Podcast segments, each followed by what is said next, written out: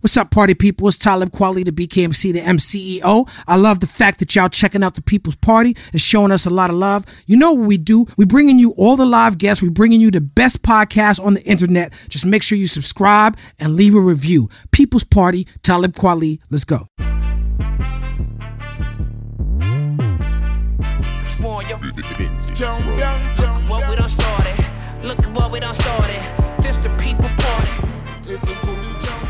One, two, three, and the place to be is your boy Talib Kweli. This is another special edition of People's Party, the world's best podcast. Give it up for my co-host, the lovely, the talented, the intelligent Jasmin Leigh. What's up, Jasmin? How you feeling?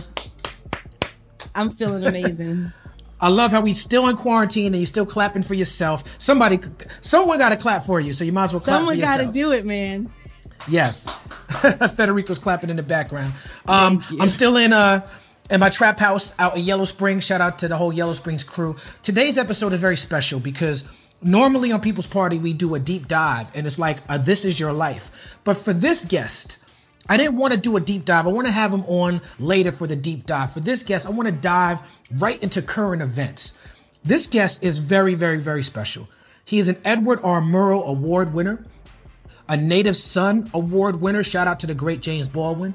He is widely respected in his field and amongst his peers. He's a trailblazer. He is the only black openly gay gay news anchor in primetime, a graduate of Brooklyn College, which is right in the neighborhood that I grew up in. Um, I find him to be intellectually intellectually brave. His handlers weren't thrilled about him coming on the People's Party because of a public conflict that me and his brother had in Ferguson, uh, Missouri, but he decided to come anyway. Much props for that. Ladies and gentlemen, I want you to give it up for Don Lemon.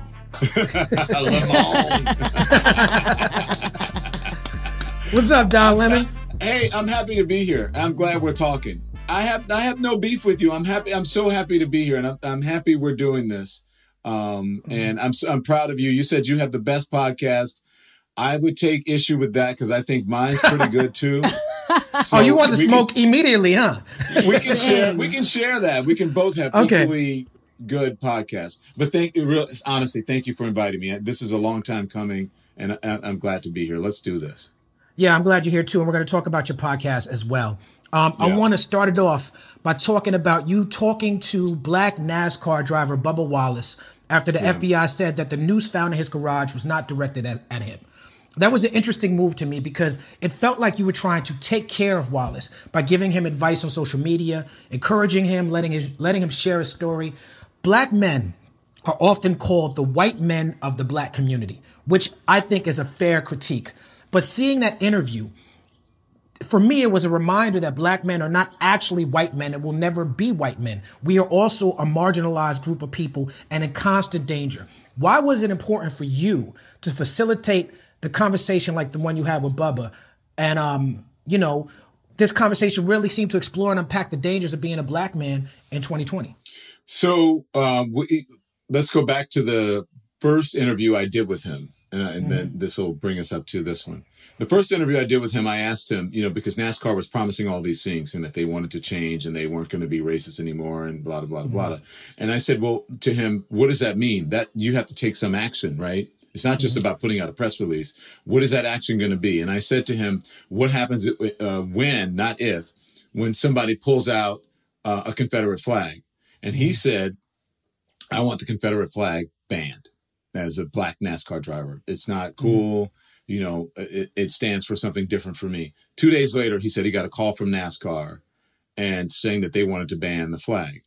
So, and then from there, they put him out front. He got so much flack, as you saw in, in that race that he did in Talladega in Alabama, um, because that flag was banned. All of those, you know, whatever you want to call them, came with their um, their Confederate flags on the car, right, and Right. and, and displaying them, you know, across the street from the from the um, venue, and then right after that, he got all this support, which was great. Publicly, it looked great. And then he got he got all the support, and then the noose thing came. And by the time he got to my show after this noose thing, the FBI had determined that it wasn't a hate crime. And Bubba Wallace was the one standing out in front on a ledge, doing all the interviews and getting all the flack. While NASCAR, as supportive as they say they are, and I, I take them at their word, I didn't see any. I didn't see the head of NASCAR on Good Morning America or the Today Show or CNN or on Don Lemon Show or on on your podcast. I saw mm-hmm. Bubba Wallace. And mm-hmm. people are calling him a faker, a hoaxer. You know, it was a hoax, on and on and on. And he's getting all the flack. And I and I understand that, and I know you understand that the rules are different for us. Mm-hmm. That the the you know, especially the racists they're out there, every moment that they can prove that it's fake and it's not real, they're going to take that opportunity. So I was mm-hmm. trying to stand up for him because nobody else was standing up for Bubba except for Bubba. NASCAR mm-hmm. wasn't standing up. So I was trying, and he's reading social media. He's freaking out. People are calling him all kinds of names. And you know what they were calling him on there, mm-hmm. comparing it to the Chicago thing where, you know, that people didn't believe was real. And so I thought that, yeah. And I, okay, you can say it. and so I said, I, I, said, look, nobody's helping this brother. Mm-hmm. And, and I, you know, there are some moments where you, we have to take care of each other uh, as black people because we understand what someone else is going through mm-hmm. and the mm-hmm. larger culture does not understand that. That's what that was all about. I was just being That's human. Right. That's right. Um, I think it was good work. Um, in a clip that went viral, you challenged a good friend of yours, Chris Cuomo, um, to not just say he's not racist, but to be anti, actively anti-racist. You asked him yeah. to imagine you as George Floyd. Your quote from that uh, interview was It is not incumbent upon black people to stop racism. It is incumbent upon people who hold the power in the society to do the heavy lifting. Can you break down why it was important for you to have that public conversation with Chris Cuomo? Because I think that there is, listen, people always say I'm not racist. I have uh, friends who are black and whatever. And that's true of Chris and that's true of me. We're friends. We are genuinely friends. But I think that in this time that people should, you cannot grow up in America and say that I don't have a racist bone in my body. That's right. If you come out of American soil, then you have a racial blind spot or whatever you want to call it. Every, you know, uh, especially white people, because how could you not? The, mm-hmm. the factory reset in America is whiteness. Mm-hmm. And considering what that whiteness means when you look at the history of slavery and Jim Crow, who uh, has access to housing, education, um, uh, the portrayals of people in media. That is all the reset to that. When you get an upgrade on your iPhone, right? And they say, oh, you screw that up, go back to the factory reset. That's in America, that's whiteness. And so how could you come out of American soil and not have some sort of racial blind spot or some sort of unconscious bias? And so mm-hmm. stop saying what I wanted to say to him and to everyone. Stop saying I, I, I don't have a racist bone in my body because everyone mm-hmm. does. And the moment you have to admit that you have the problem first in order to mm-hmm. fix it. And then in this moment, which is about blackness, this is not about all lives matter. This isn't about, you know, there are poor white people. Of course, all of those things are important, but this is a moment about blackness and what we do about racism as it concerns black people in this country. Not all people, not, I mean, listen, quite honestly, not gay people, and I'm gay. This is about black people and racism mm-hmm. and the history of slavery in this country. So we don't want to all lives matter this. We don't want to very fine people on both sides matter this. This is a time to dig into racism against black people and the the how it's going to get fixed is white people understanding that there is a problem, listening to black people and believing them when they say these things happen, mm-hmm. then having a conversation and then taking some action every single day like it is a disease, like it is a cancer, calling people out when they say things that are uncomfortable, yeah, yeah. making sure the company you work for hires people of color, making sure in your life you have black people who come over to your house, who you invite to the movie, mm-hmm. who you talk to on the phone, who you go to the car wash with, who you go to the gym with, who you go for a walk mm-hmm. with, not just the black people at work or your one black friend. You have to mm-hmm. be active. You have to be an anti-racist, not just say, well, I'm not racist you have to make sure that right. you take some action. That's what that was that's, about. That's right. That's right. Um, also, in that conversation, you used the phrase "occupy communities." You said that the police are occupying our neighborhoods. Now, that's pretty radical language for a CNN anchor. Um, I feel like that's more like the activist journalism direction. Um, yeah. Since Ferguson, since the election of Trump, um, you've gradually, in my opinion, gone more the activist journalist gener- uh, direction. Do you agree with that? I disagree with that. I don't say okay. I'm, I, I, and I'll tell you why. what I said was, is that people feel that they're African Americans and the people who are out there feel that they are occupied mm-hmm. in their communities by they live in an occupied community. That's how they feel because of the way police treat their treatment by police and that mm-hmm. police have no, um, they can't relate to the community. They don't live in the community. They don't understand mm-hmm. the people in the community. They really don't have affinity for the community. So they're basically occupied because they're the overseers watching to see mm-hmm. who's going to mess up and who they can punish. Um, I'm, I'm not an activist. I'm speaking from, an, and this, this isn't my opinion. This is fact. So I'm speaking from my point of view as a black man in this society. And so if you want to say that that's activism, then fine, you can say that. I don't believe that that's, that's activism. I believe that that is telling the truth and that is my role as a journalist. There are certain times when you have to say, okay, well, here's what the other side is saying, right? Mm-hmm you, and there are certain times as a journalist that I have to play devil's advocate, but I don't believe mm-hmm. that in this moment anymore. And I don't believe that with this administration. There's truth okay. or there's not truth. There's reality and there's not reality. So that's how I feel about that. Sorry to go on. What is a journalist's actual responsibility in these times of global social unrest?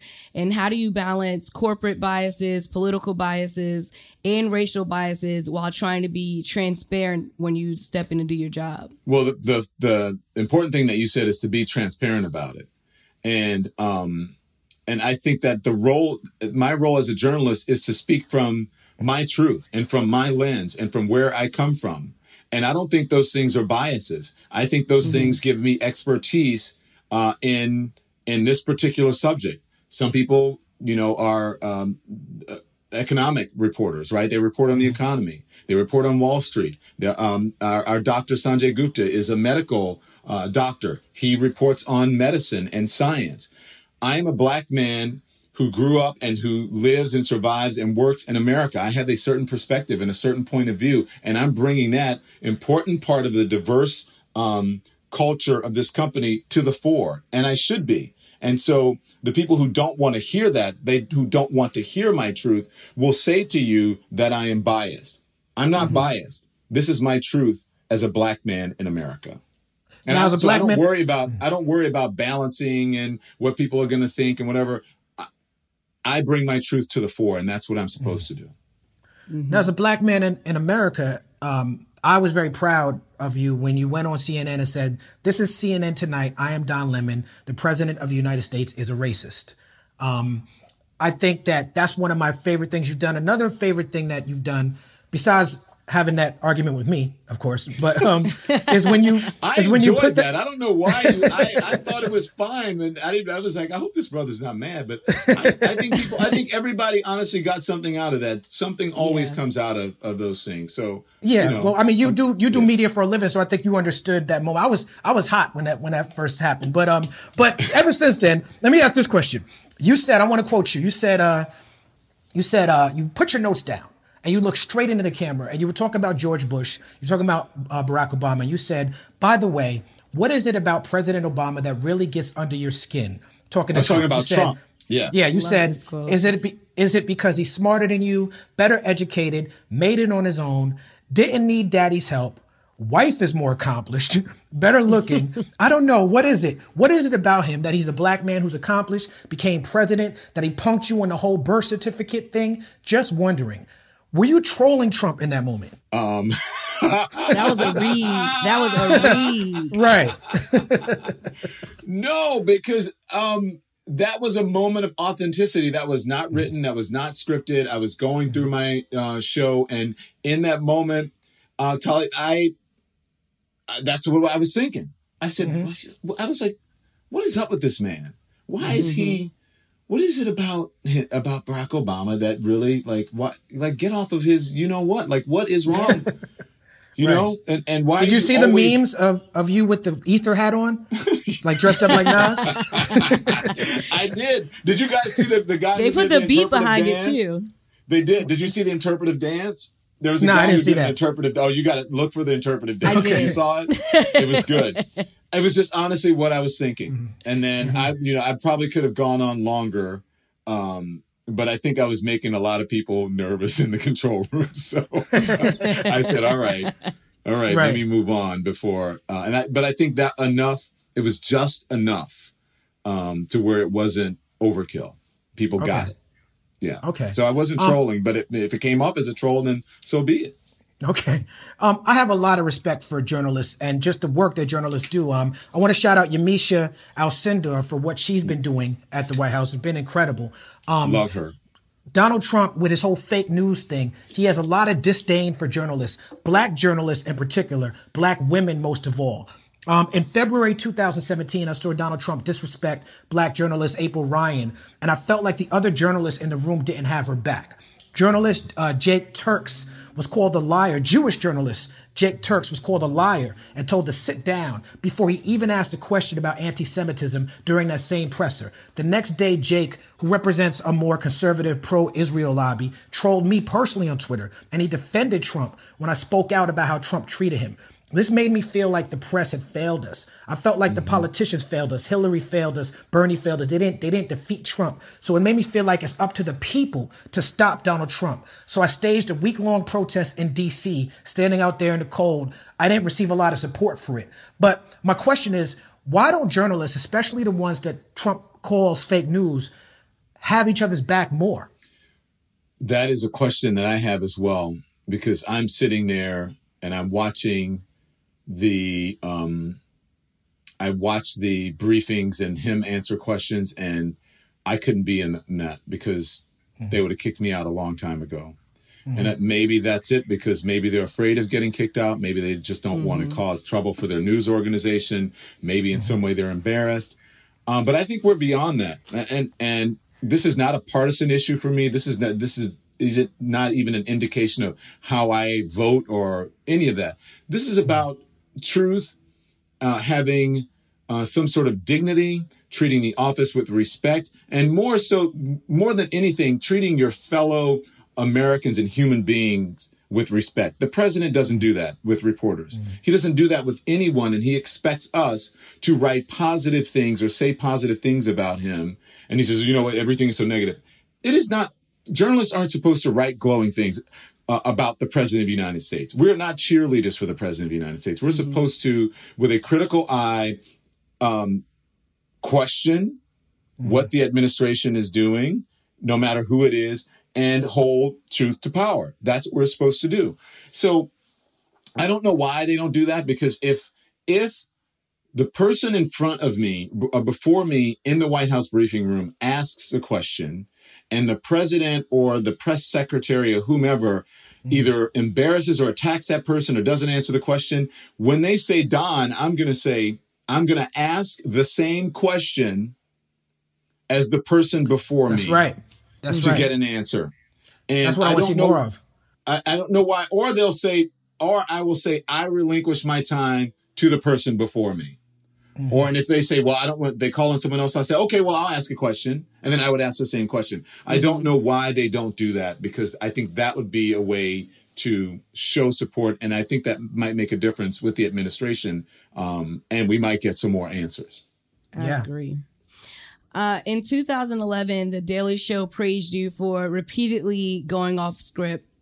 Creative Loathing did a story about it, and they asked you what CNN wants you to be, and you said, "I think they just want me to be a good-looking black guy." I don't know. Uh, just to just suppose that with a more recent interview where you had with the LA Times, and you said you love what you do right now, and you feel like you found your voice and your groove, and this is your time to be on TV. How have your feelings about your role um, and the role of journalists changed? Well, that was a different time. And, um, and both of those things I think are accurate because that's how I felt at the time. Right. Mm-hmm. And I will say that since that time, we have gotten um, a new management. We've gotten a new boss, and CNN is a uh, is a different organization, and um, a, a more inclusive organization, a more diverse organization, and an organization that allows its journalists to be journalists and to have a point of view. And and I think once um, the new boss came in, who realizes that and who allows us to be us, um, I think that all changed. And I think right now, under the circumstances, I don't think we're ever going to get uh, this opportunity that we have now with people sitting at home with a pandemic who have no other choice but to watch people. They watch two black men within a couple weeks die in front of their eyes on TV, mm. and so that's just in the recent moments. And if I can't be, that's just recently. And if I can't be myself and bring my perspective as a black man and, and you know, as a journalist, I think I'd be derelict in my duty, first of all, as a journalist, and 2nd mm-hmm. of all, as a black citizen of the United States with full rights and privileges. And mm-hmm. so um, I think people grow over time. People, listen, you grow into your role uh, as, a, as an artist, right? You evolve, you become better, you become more comfortable, your voice gets stronger, you find your footing in your platform. And I think that is something that happens naturally. And that's what's happened to me at CNN. I sit in that seat every night and I say, This is my seat. This is my time. I'm going to take time. I'm going to uh, say what I have to say and I'm going to take my time and do it. Um, I want to send a big rest in power, rest in peace to Mike Brown. Um, before yeah. we start talking about what you and me were talking about in Ferguson, um, you know, the takeaway for me that I was most critical of myself was, is that our argument and our conflict may have in that moment overshadowed what we were there to talk about, which was Mike Brown um, and the police brutality. But I do want to give a bit of the backstory for that exchange. It's the most viral thing I've ever been a part of. You said that to me right after. You're like, you know, this going viral, right? Um, you rolled up on a skateboard.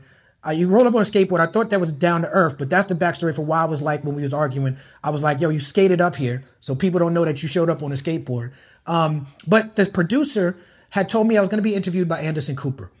And for that reason, I was surprised when you showed up and they said, Do you mind being interviewed by Don Lemon? I didn't have an opinion on you at that time, but I knew you were a black man in the media, so I was excited about that. But I feel like both of us were put in a very high pressure situation.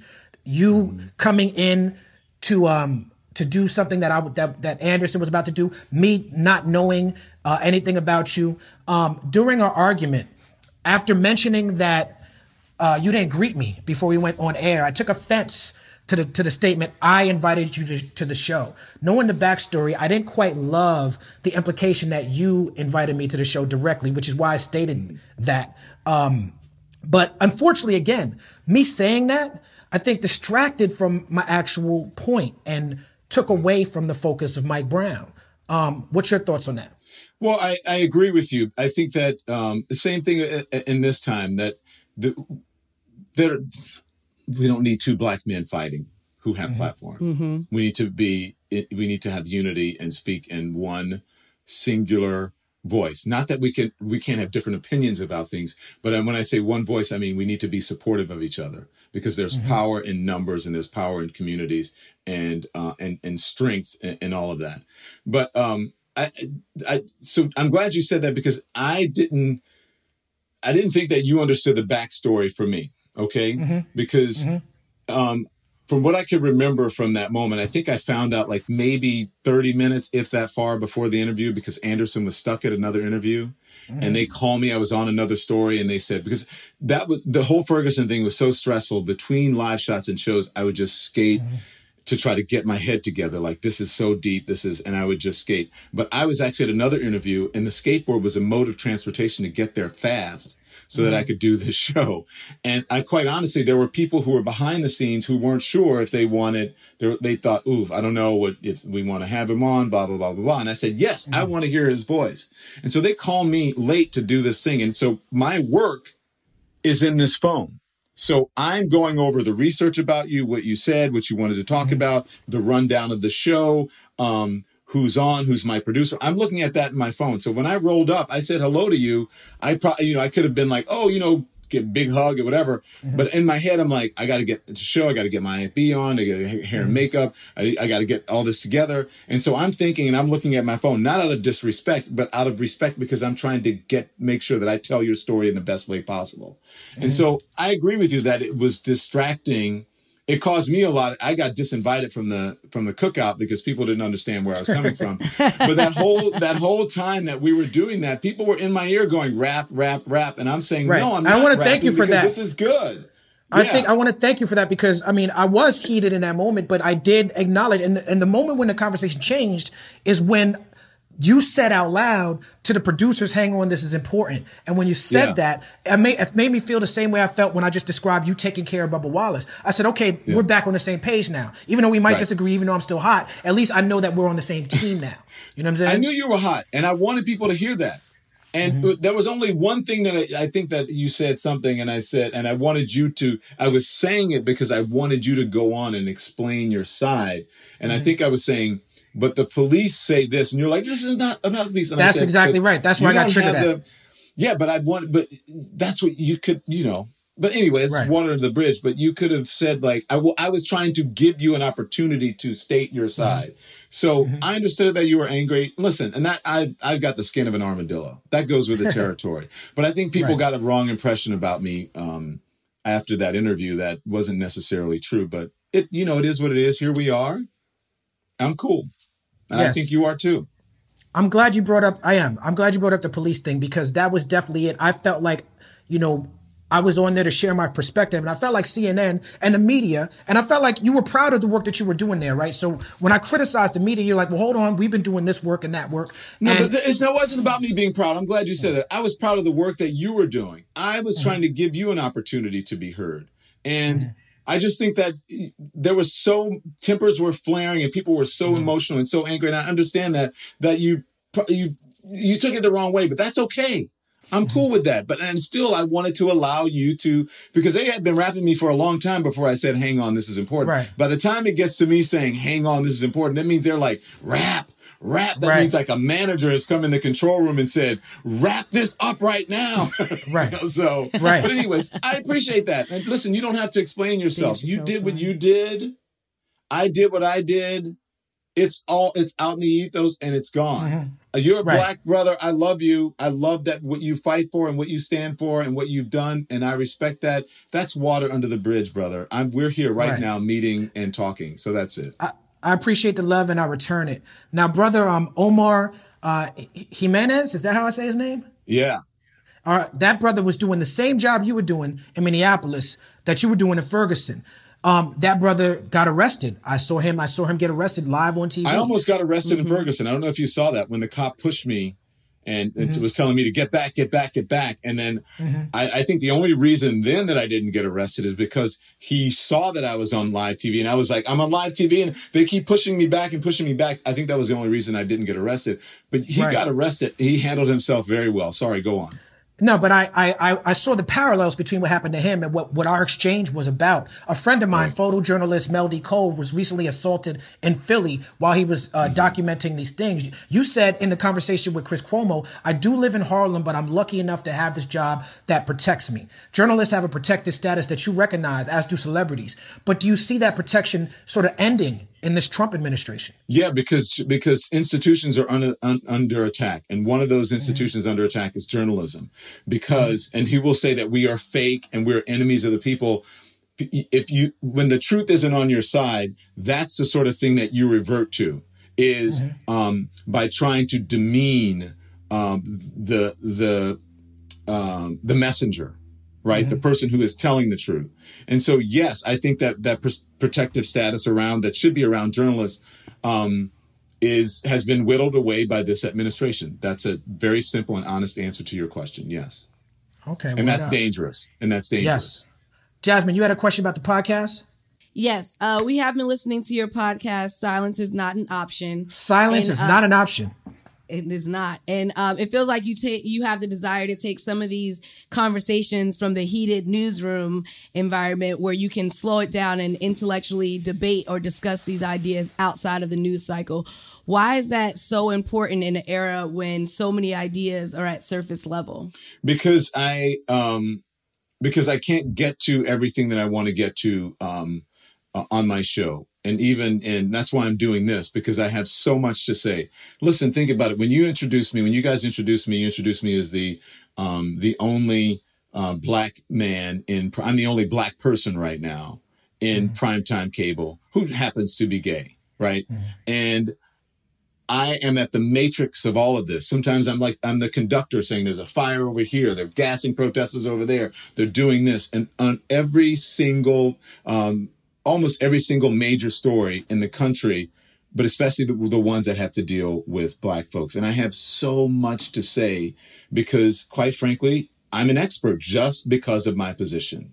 And I have a, um, a point of view and a platform that is rare. And I want to mm-hmm. share my experiences and what I'm seeing and what I'm feeling to everyone. And I have so much that I want to get out that I, I think this podcast helps me do it and it helps me delve into it at a level that I can't do it on television because I have so many things that I want to cover. This podcast covers race and being black and brown in America. And we can go as deep as I want. And I, I am grateful to that and for that. And I, I hope everybody listens. I appreciate the love, brother Don Lemon. I have one more question I want to ask you. Um, I think it's important right now in this era, especially since you mentioned that you're a black man who happens to be gay. The dominant social movement right now for black people is Black Lives Matter. Um, mm-hmm. It was started by queer women of color. Um, and many people, including black people, demonize Black Lives Matter because of this. They accuse Black Lives Matter of pushing the gay agenda. So this is like a two part question. What is the gay agenda? If that's even a thing, right? and you won a Native Son Award, which is named after James Baldwin's Notes of a Native Son. Can you tell me how you were influenced by the great James Baldwin? I wish I was in the room and you see like uh, in the other room, I have all James Baldwin's book. I read uh, there was a point where I discovered James Baldwin through Giovanni's room, and then I went on to the fire next time, and then I read in one summer the entire James Baldwin canon. Uh, there's a couple little things that I haven't read, but um, I mean, James Baldwin was like me. He's a black man in America, and he um, was profound and uh, and um, I think a soothsayer and saw into the future because he's still relevant now. So the uh, James, I mean, it's, it's a no brainer why James Baldwin resonates with me, right? And he should resonate with all black people. He just happens That's to right. be gay, especially mm-hmm. black men. Uh, and then he wrote another country, which had to do with that. And people don't know Giovanni's Room is, is also about a, a gay relationship that mm-hmm. that he had. I um, when you ask me what the gay agenda is, the gay agenda is equality. That's all it is. We want to be right. treated mm-hmm. and protected just like every other American. So there is no gay agenda that's separate than any other. This isn't about extra rights. Same thing for black people. Black people don't want extra rights.